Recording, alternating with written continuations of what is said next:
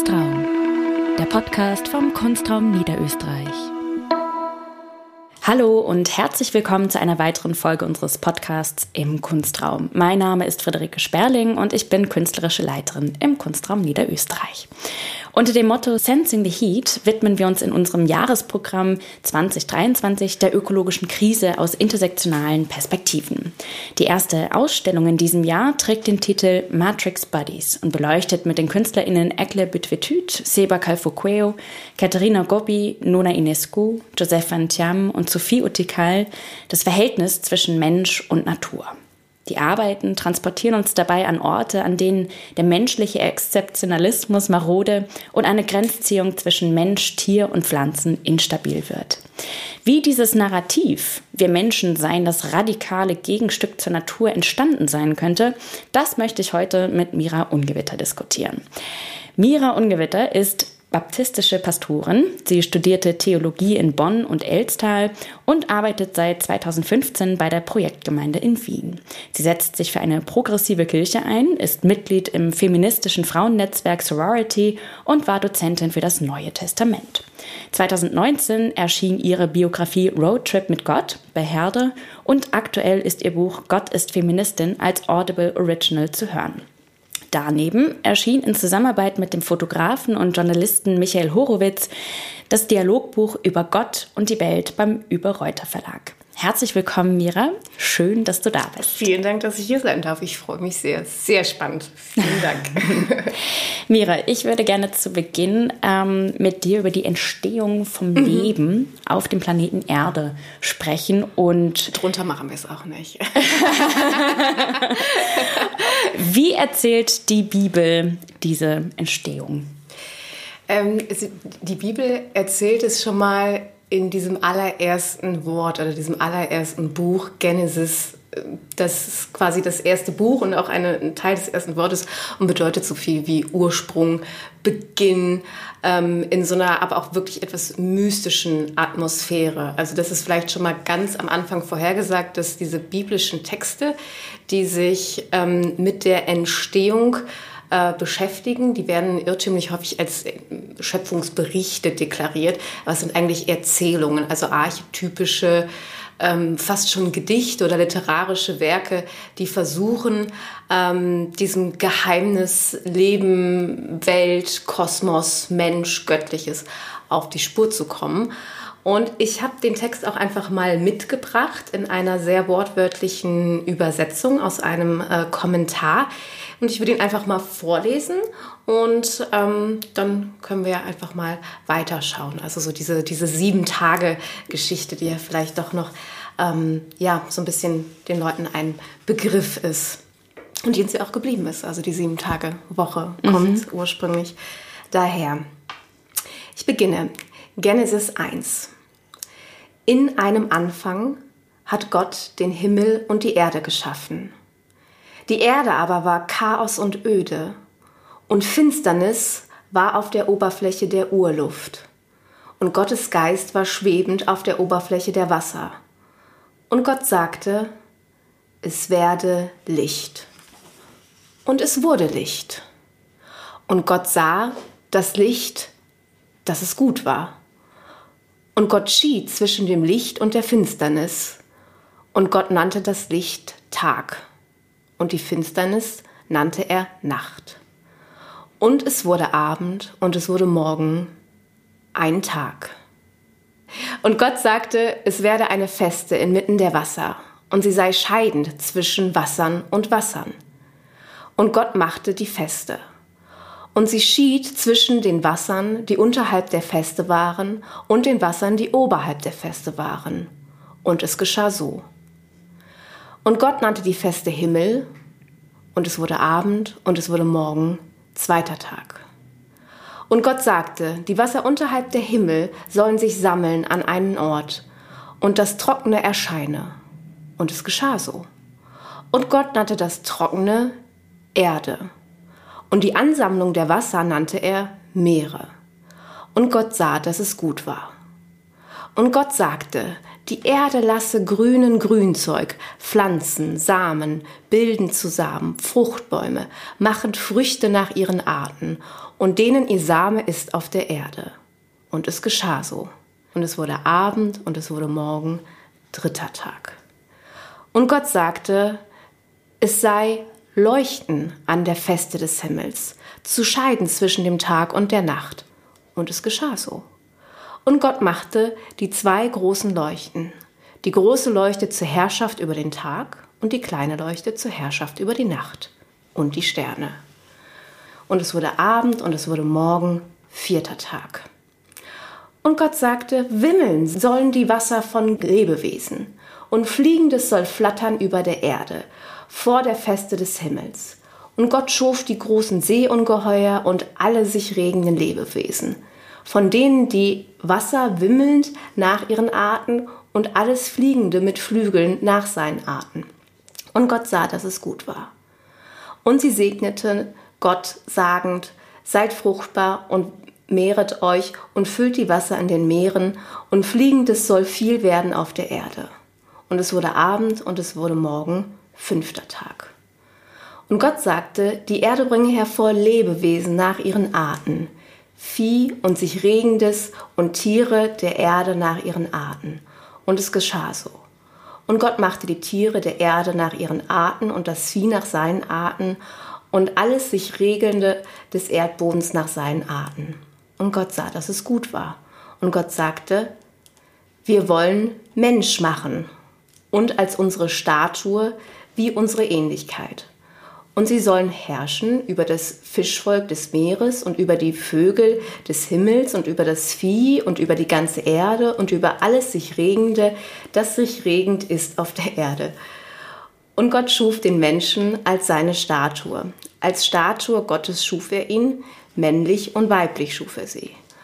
Und ihnen sagte Gott, seid fruchtbar und werdet viele und füllt die Erde und macht sie untertan und herrscht über die Fische des Meeres und über die Vögel des Himmels und über alle Tiere, die sich regend sind auf der Erde. Und Gott sah alles, was er gemacht hatte, und siehe, sehr gut. Und es wurde Abend und es wurde Morgen, sechster Tag. Und vollendet wurde der Himmel und die Erde und all ihre Schar, und Gott vollendete am siebten Tag sein Werk, das er gemacht hatte, und Gott segnete den siebten Tag und er heiligte ihn.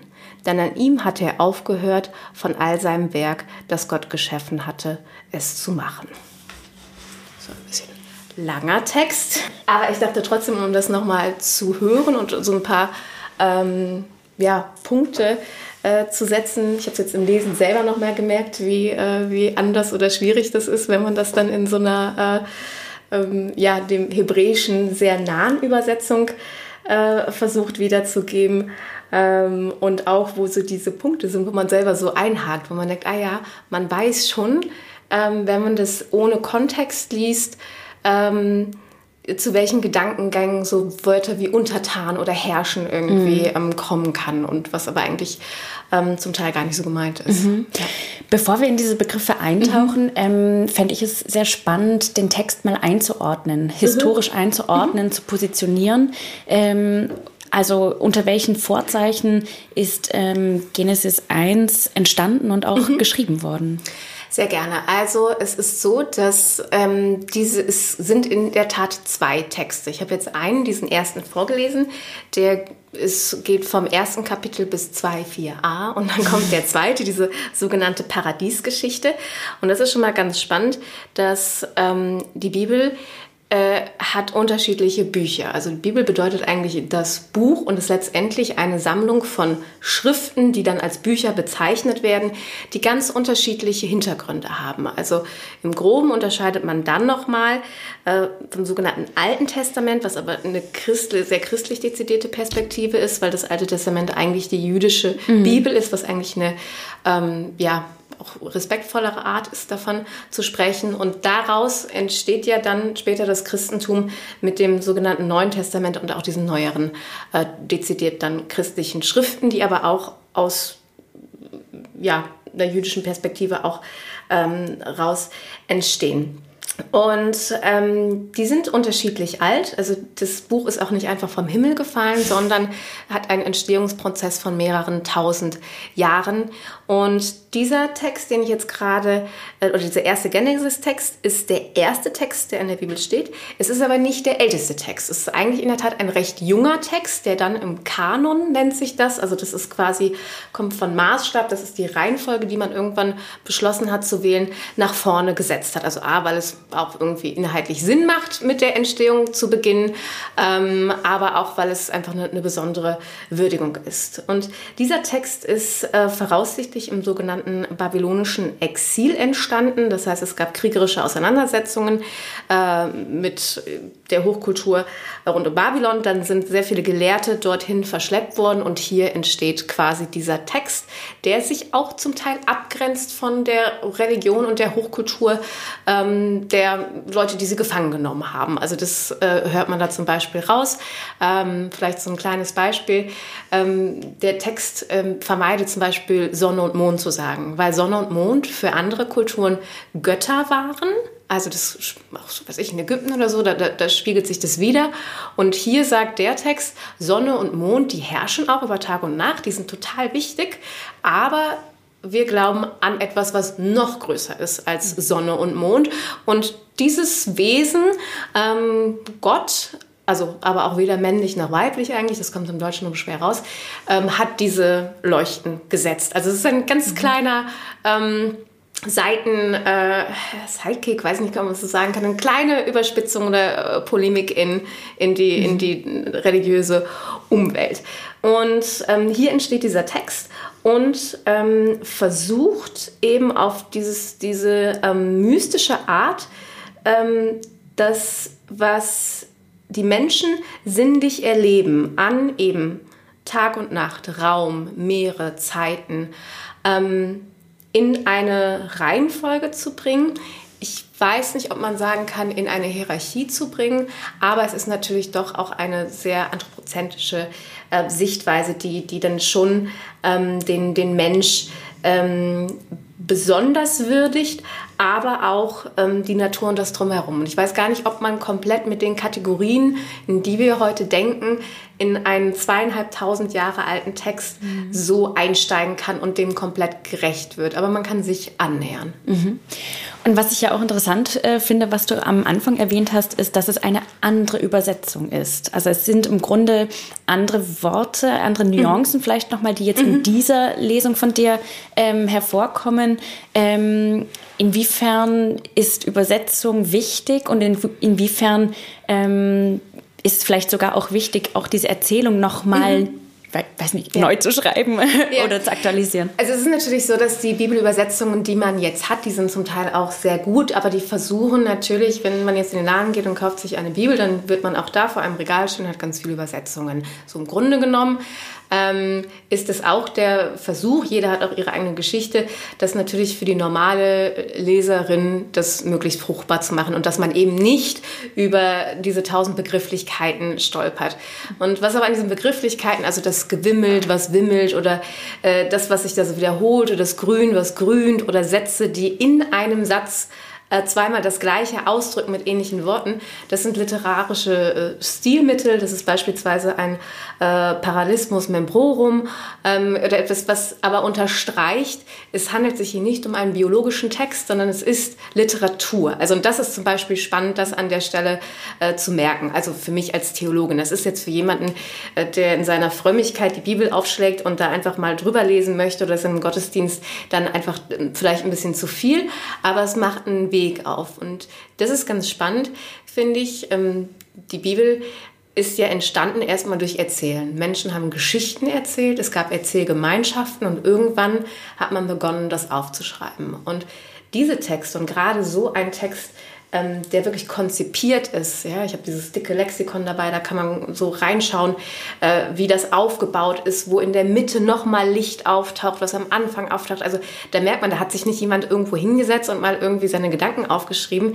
Da steckt in diesem Hebräischen wirklich ein ein, ein langer Weg und wahrscheinlich auch mehrere Schreiber, Schreiberinnen.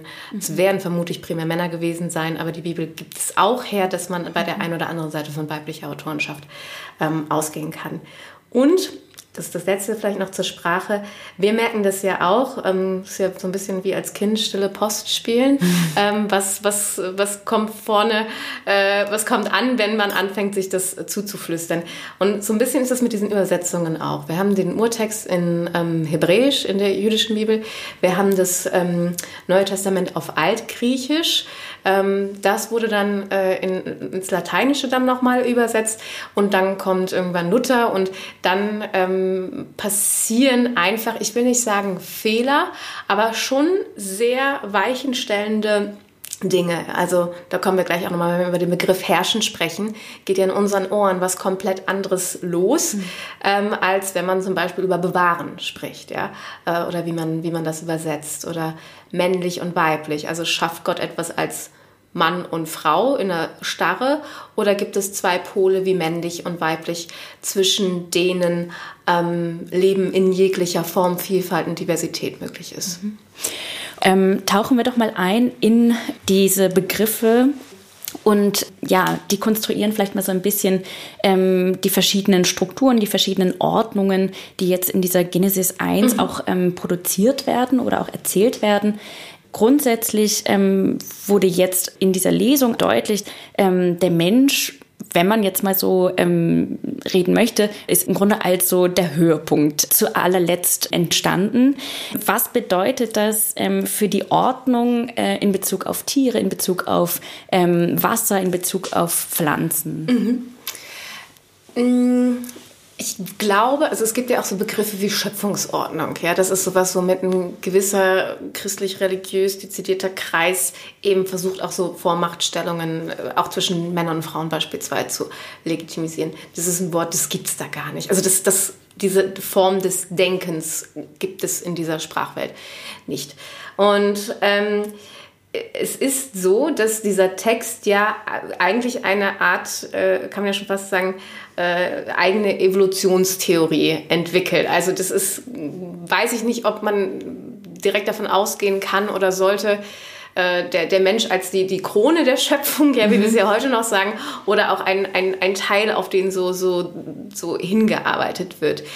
Und dennoch ist es ja natürlich aber ein, ein Text, der, der den Menschen besonders hervorhebt ähm, vermutlich auch einfach, äh, wie alles drumherum, in der sinnlichen Erfahrung. Also nicht, weil jetzt Leute hingehen und sagen, wir sind die Krone der Schöpfung, sondern weil sie einfach schlicht und ergreifend feststellen, dass sie mehr Macht über Dinge beispielsweise haben, dass sie sich anders verhalten, beispielsweise als Tiere, was nicht automatisch immer besser sein muss, aber äh, der Mensch kleidet sich, der Mensch bestattet, der Mensch schmückt sich, der Mensch baut große, große Dinge.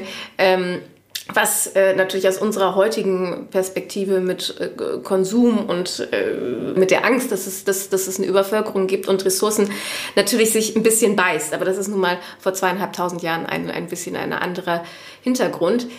Und ein Text, der versucht, jedem Menschen ähm, und zwar nicht nur den Hochgestellten eine Würde zu geben. Also das ist ja nicht wie in der, in der Umwelt, wo, ähm, bleiben wir mal bei, bei Pharao, der Statuen von sich selber überall hinbaut und sagt, so das ist mein Herrschaftsbereich, sondern dieser Text sagt, jeder Mensch, so wie er ist, egalitär, männlich und weiblich, hat eine gewisse ein gewisses Königsamt, das ist eine Art von Würdevermittlung, die mit Gesamtverantwortung einhergeht. Das heißt eben nicht herrschen im Sinne von ähm, alles äh, kurz und klein hauen, herrschen, quälen, ähm, drangsalieren, sondern ähm, vor diesem Hintergrund, das ist diese große Schöpfung, die wunderschön gemacht ist und hier seid ihr ein Wesensteil, der eine besondere Verantwortung habt, den ihr eigentlich wahrnehmen müsstet. Und dass das Gegenteil passiert, steht auf einem anderen Blatt. Aber das ist nicht die Intention ähm, des Textes. Also zumal sich beispielsweise auch in den späteren Kapiteln es eine komplette ähm, Abneigung von äh, zum Beispiel Königsherrschaft gibt. Also dass man sagt, uh, kommt das Volk und sagt, wir wollen König, wir wollen König. Und dann sagt der Text, nein, macht's nicht, richtig blöde Idee, ja. Und äh, machen sie dann doch. Und ähm, also es ist leider so paradox, dass viele von diesen biblischen Begriffen sich für unsere Ohren einfach nach 2000 Jahren auch so schwierig anhören, obwohl sie eigentlich das Gegenteil gemeint haben an mhm. vielen Stellen. Vielleicht können wir noch mal tiefer eintauchen, ja, also in den Begriff Herrschaft, in den Begriff Untertan, ähm, weil ja dieser Satz, ähm, macht euch die Erde untertan, natürlich auch als Freibrief für Ausbeutung gelesen werden könnte. Der könnte, und das haben ja auch viele Leute. Also der wird ja auch so oft gelesen. Und, und selbst wenn Menschen das äh, sich jetzt nicht über übers Bett oder an, ans, ans Wandposter irgendwie äh, machen und sagen, das ist mein Lebensmotto, machen wir es ja trotzdem. Also das ist ja einfach ähm, das. Aber in, in, wenn man den Text aber das, oder das versucht in einer Ganzheit zu sehen, man baut ja nicht einen so konzeptionellen Text auf, der sagt, schau mal, wie wunderschön das ist und hier wimmelt es und es ist grün und ihr sollt übrigens nur Pflanzen essen. Also das ist ein Text, der ganz klar sagt, im Ideal, und es ist ja auch, dieser Text beschreibt ja äh, religionspsychologisch oder soziologisch gesehen, ja auch eine Sehnsucht, die sagt, eigentlich müsste es so sein. Also wir stellen fest, wir Menschen sind die, und aber eigentlich ist das Töten und Essen von Tieren wahrscheinlich ursprünglich nicht vorgesehen. Wäre es nicht schöner, wenn es das nicht geben würde? Und diese Idee des, des Menschen einer zurückliegenden Utopie liegt hier einfach, glaube ich, auch ziemlich sicher mit ähm, drinne.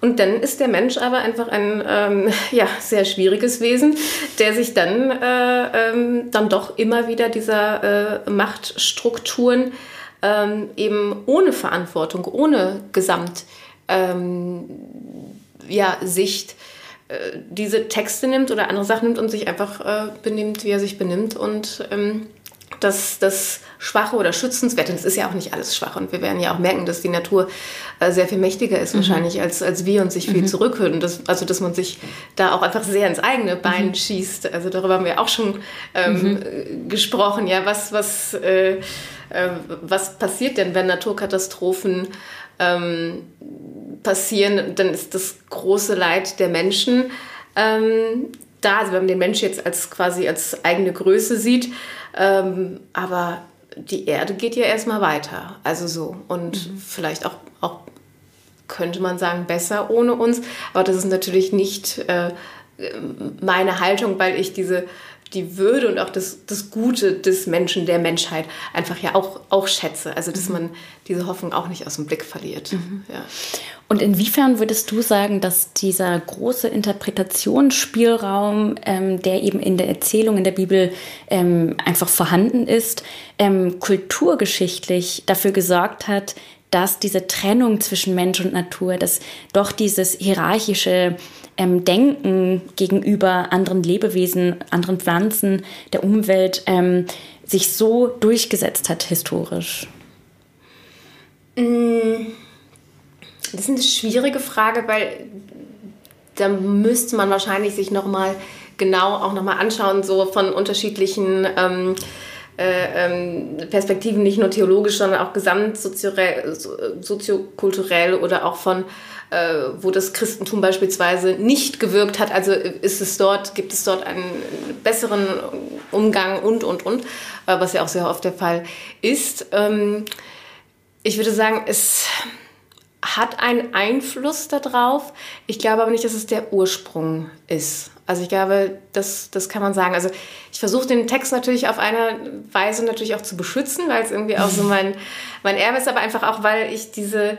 Ähm, ja, weil, weil ich frage mich oft bei, auch bei anderen Fragestellungen, ähm, braucht der Mensch diesen Text, um sich so furchtbar daneben zu benehmen? so, mhm. Oder hätte er es auch, auch so ähm, geschafft? Und ähm, ja, wie, wie, also es ist ja eigentlich ein Text, der zum, zum Schutz aufruft, das aber in dieser ähm, ja, verbalen Form äh, mit, mit unseren Ohren einfach das, das, das schwerer macht. Ja. Aber ähm, in der Ganzheit sagt er, ihr, ihr sollt schützen und ihr sollt euch ausruhen. Und die, die Krone der Schöpfung ist übrigens dieser Ruhetag. Also das mhm. ist, der kommt noch danach. Und auch so Begriffe, die für uns ja schwierig sind, dieser Tag ist geheiligt oder all das, was gesegnet ist, das sagt ja, das ist gut. Und das ist ja, wenn ich dir etwas Wunderschönes schenke, dann hast du natürlich, und ich sage, das gehört jetzt dir, hast du natürlich die Möglichkeit zu sagen, ähm, schmeiße ich auf den Boden, mache ich kaputt. Aber eigentlich wäre ja trotzdem der Auftrag oder die erste Intention mhm. zu sagen, ach, das ist ein besonders schöner, wertvoller Gegenstand, den, ähm, den oder eine Pflanze oder was auch immer, die möchte ich jetzt bewahren, also weil ich sie wertschätze. Also das mhm. ist die Idee hinter dem, hinter dem Text. Und natürlich hast du aber, dadurch, dass es jetzt in deinem Machtanspruch liegt, was du damit tust, die Möglichkeit, es auch nicht zu tun. Ja? Mhm. Und ähm, ich glaube, ja, vielleicht ist das ein ganz gutes Bild dafür. Mhm. Ja. Wir haben jetzt ähm, länger über die Schöpfungsgeschichte gesprochen, aber gibt es in der Bibel auch noch andere Momente, andere Narrativen, die ähm, spezifischer eingehen auf dieses Verhältnis zwischen verschiedenen Lebewesen oder auch zwischen ähm, Mensch und Tier eben? Ähm, also laienhaft denke ich da jetzt zum Beispiel an äh, die Arche Noah. Mhm. Ähm, also könntest du uns da noch mal einen Einblick geben? Ähm, ja, ich kann es auf jeden Fall versuchen. Also gerade ähm, diese, diese Genesis-Geschichte, das ist ja quasi auch ein ganzes Buch, was sich dann durch Kapitel und Verse wiederum gliedert. Ich habe jetzt, äh, wir sind jetzt auf diesen ersten sogenannte oder diese erste Schöpfungserzählung eingegangen. Es kommt noch diese zweite mit diesem äh, Blick ins Paradies, was sich so dann auch mit äh, äh, auch Mann-Frau-Werdung oder Geschlechtlichkeit oder eben auch Nicht-Geschlechtlichkeit äh, und auch hier nochmal mit den Tieren auseinandersetzt. Da gibt es dann dieses Bild mit Adam, was erstmal nur Mensch heißt. Also mhm. ähm, und der Mensch soll ähm, Tiere benennen. Ja, also das ist, das ist so ein, auch wieder ein gemaltes, verbal gemaltes Bild ähm, dafür, dass, äh, und auch das ist ein Teil der in Anführungsstrichen Herrschaft, aber eigentlich Fürsorge. Ich schaue mir das genau an, studiere das, ja, binäre Nomenklatur, irgendwie Karl von Linné, irgendwie in, in Adam reingelegt, ja, ähm, und, und nenne das dann buntes Flügelwesen oder, weiß ich, ein Elefanttier, ein berüstetes Tier, whatever. So, also das ist so ein bisschen mhm. die Vorstellung. Also, oder auch die Idee, äh, das, aber auch als Akt der, wie gesagt, der, der, der Fürsorge und des, des Umgangs miteinander. Und dann geht es, geht diese Genesis-Geschichte dann auch weiter, dann kommt Kain und Abel, dann kommen äh, eben die irgendwann auch diese äh, Noah-Geschichte, das, das kommt alles sehr schnell aufeinander. Und das sind auch ja eigen, ein, einzelne Bilder, die wiederum historische Kontexte wie eine Fluterfahrung aufnehmen und natürlich in dem damaligen Horizont. Äh, wenn da einmal alles absäuft, dann ist das für die auch die ganze Welt. Also das muss man ja immer wieder sehen, so welche Erfahrungen habe ich damals überhaupt, also auch sowas wie Weltall oder sowas, was über, den, über das, was man sieht, hinausgeht, spürt man ja nicht. Und, ähm, äh, und da ist es ja dann so, dass äh, man sich ja versucht, mit diesen Geschichten zu erklären, was passiert ist und nicht andersherum. Und äh, da ist dann das ja, die Geschichte ist, da baut jemand ein großes Boot und weil die Menschen einfach so schlimm sind und die Menschen äh, nur grausam miteinander umgehen, äh, ist die Idee, dann äh, ist das wahrscheinlich die Strafe dafür, also so wird es dann auch er erzählt und die Menschheit wird dann quasi ausgelöscht und äh, eine Familie und Tiere über, überleben. Und also das ist in dem Sinne keine historische Geschichte, aber sie, sie koppelt ja eigentlich schon wieder an das, was wir gerade erleben. Wir äh, sind dabei, uns äh, äh, mit dieser Welt ja so schändlich auseinanderzusetzen, dass diese Geschichte wieder, gibt es ja auch einen Science-Fiction-Film, wo diese Bilder wieder real werden, dass es Archen oder dass es dann halt Raumschiffe oder irgendwas sein, wie dass das so passiert. Und das ist ja keine Strafe eines Gottes, der irgendwo sitzt und sagt, so das machen wir, sondern das ist schlicht und ergreifend eine Konsequenz. Also das, das ist übrigens auch eine wichtige Sache. Ähm, den Begriff Strafe gibt es sehr, sehr selten. Und man kann zum Beispiel bei Übersetzungen schauen, ähm, dass es bei unterschiedlichen Bibelübersetzungen das Wort Strafe zum Beispiel 200 Mal vorkommt und in woanders nur irgendwie 20 oder 30 mhm. Mal im Kontext, weil dann zum Beispiel von Konsequenz die Rede ist. Und das sind zum Beispiel auch Warnungen. Das sind natürlich, wenn man so miteinander umgeht, kann es sein, dass aus der Konsequenz ähm, eine Flutkatastrophe beispielsweise passiert. Also das ist die, die Vorstellung. Aber auch die, dass Leben gerettet wird, dass alle Tiere gerettet werden, die natürlich niemals alle auf ein Holzschiff gepasst haben. Ja. Mhm. Ähm, aber äh, und dass der, der, der Weitergang der, ja, der, der Gezeiten ähm, auch, auch danach weitergeht. Also dass, dass die, die Erde durchaus sich weiter dreht im, im übertragenen Sinne. Ähm, um jetzt quasi mal in der aktuellen ähm, Zeit anzukommen, wo wir in verschiedenen Teilen und Regionen ähm, der Erde natürlich auch schon in unterschiedlichen Ausmaßen ähm, ja, die Umweltkrise zu spüren bekommen über Wetterextreme, ähm, äh, Ressourcenknappheit und zuletzt natürlich auch die Pandemie. Ähm, welche Diskurse gibt es innerhalb der ähm, christlichen Kirche, aber auch welche interreligiösen ähm, mhm. Diskurse gibt es zum Thema Umweltschutz? Also ich glaube, die kann ich jetzt natürlich nicht alle zusammenfassen und ich kenne sie jetzt natürlich auch nicht alle im Detail, aber ähm, es gibt schon ein sehr großes Lager, was eben beruht auch auf diesen Texten oder im Sinne dieses Wort Schöpfung sehr ernst nimmt. Das sagt, das ist Gottes Schöpfung, ob man das jetzt als nichtgläubiger Mensch so sehen möchte oder nicht, aber zumindest eine Wertschätzung dessen, dieses großartigen Geschenks, dieser eigentlich wunderschönen ähm, Erde. Und die gilt es zu bewahren, weil das auch als der Auftrag verstanden wird und nicht zu beherrschen und kaputt zu machen, sondern im Sinne des zu bewahren. Das ist schon, würde ich sagen, ein sehr großes ähm, Feld, wo Menschen im, im ganz kleinen, unspektakulären, ähm, das schon auch seit Ewigkeiten versuchen, vom fair gehandelten äh, Kaffee angefangen. Also ich habe in Kirchen das erste Mal vor 20 Jahren ähm, von irgendwie einem klimatischen Fußabdruck gehört, als ich das woanders noch nicht irgendwie gehört habe. Aber natürlich ist das Gesamtgesellschaft, kriegt man das nicht an so vielen Stellen mit.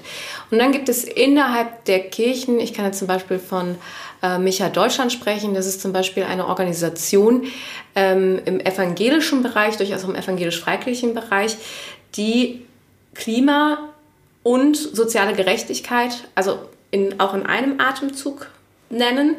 Und es gibt in der Bibel rund 3000 Stellen, die sich für soziale Gerechtigkeit und die Bekämpfung von Armut einsetzen und sagen, das ist, ähm, es gibt ein biblisches Buch, Micha Deutschland, also Micha heißt das Buch, ist ein prophetisches Buch und da ist äh, so ein Satz, so, es sei dir gesagt, Mensch, was gut ist, Gutes tun und, und, und. Und ähm, das ist so der, der, der, der, der Kernvers, wo das Ganze herkommt und die sich auf einer ähm, übergeordneten Ebene dafür einsetzen, dass ähm, eben soziale Gerechtigkeit und Klimaschutz Hand in Hand umgesetzt werden. In Ortsgruppen, in Gemeinden, aber auch in der Politik. Also die gehören dann zu den Leuten, die jetzt beispielsweise in Deutschland ähm, regelmäßig auch im Bundestag sind und versuchen, weiß ich, Lieferkettengesetze oder irgendwas äh, ähm, mit äh, zu, zu, bestimmen oder zu, zu verändern.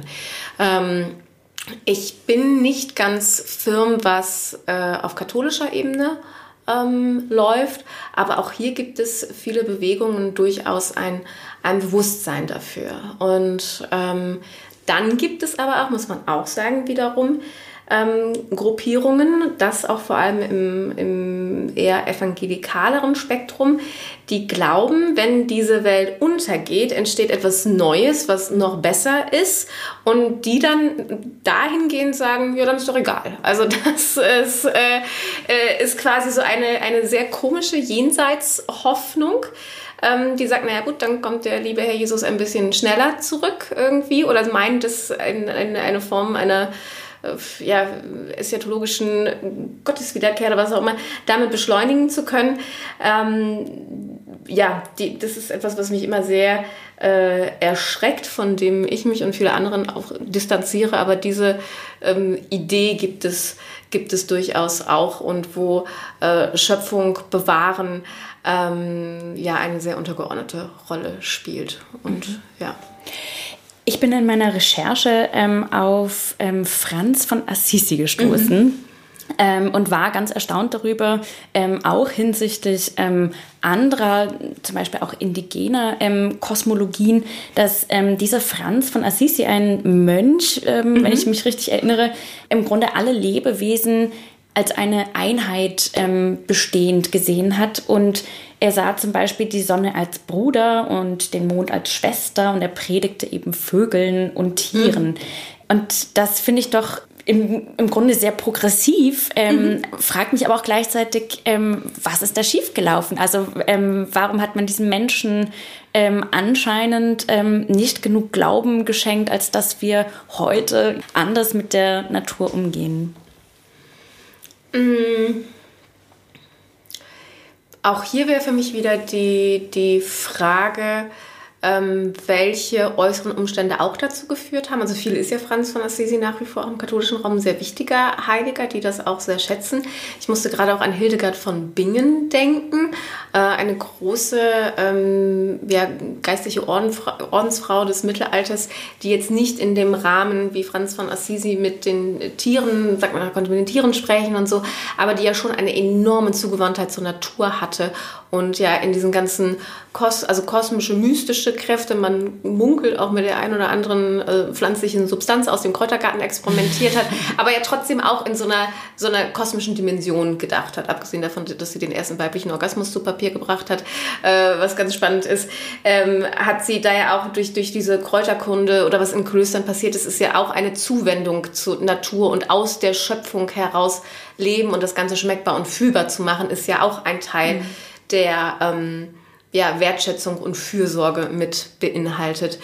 Ähm, warum man jetzt einem Franz von Assisi nicht noch größeres Gewicht eingeräumt hat, das kann ich an der Stelle jetzt nicht ähm, sagen. Aber ich finde es beruhigend, dass es ihn gab und dass diese Punkte immer wieder ähm, auftauchen. Und ich glaube, das ist auch etwas, wo sich, ich kann jetzt, weil ich selber Christin bin, das dann quasi für die Christenheit sagen, dass sie sich dahingehend auch immer wieder ermahnen lassen muss und da immer wieder hin zurück ähm, schauen muss und eben auf diese äh, Punkte. Und das sage ich jetzt einfach nur, weil es mir nicht zusteht, das anderen Religionen zuzusprechen oder das zu sagen, sondern also da Lernende zu sein, was andere äh, Religionen oder auch nicht religiöse ähm, Menschen oder Bewegungen mir zu sagen haben. Also und ähm, das ist, glaube ich, etwas, was wir dann auch nur im Dialog gemeinsam schaffen. Und da würde ich mir auch wünschen, dass Religionen in ihrer Unterschiedlichkeit und auch wenn sie an vielen Stellen ähm,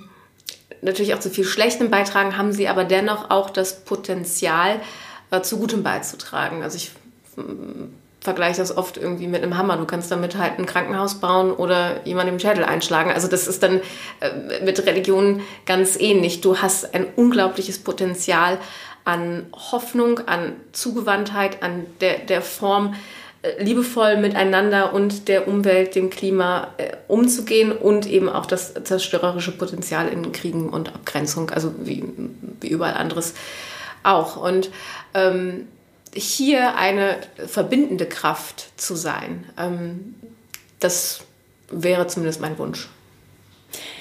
Ganz, ganz lieben Dank. Das ist ein schönes Abschlusswort. Dankeschön. Ich bedanke mich. Vielen, vielen Dank.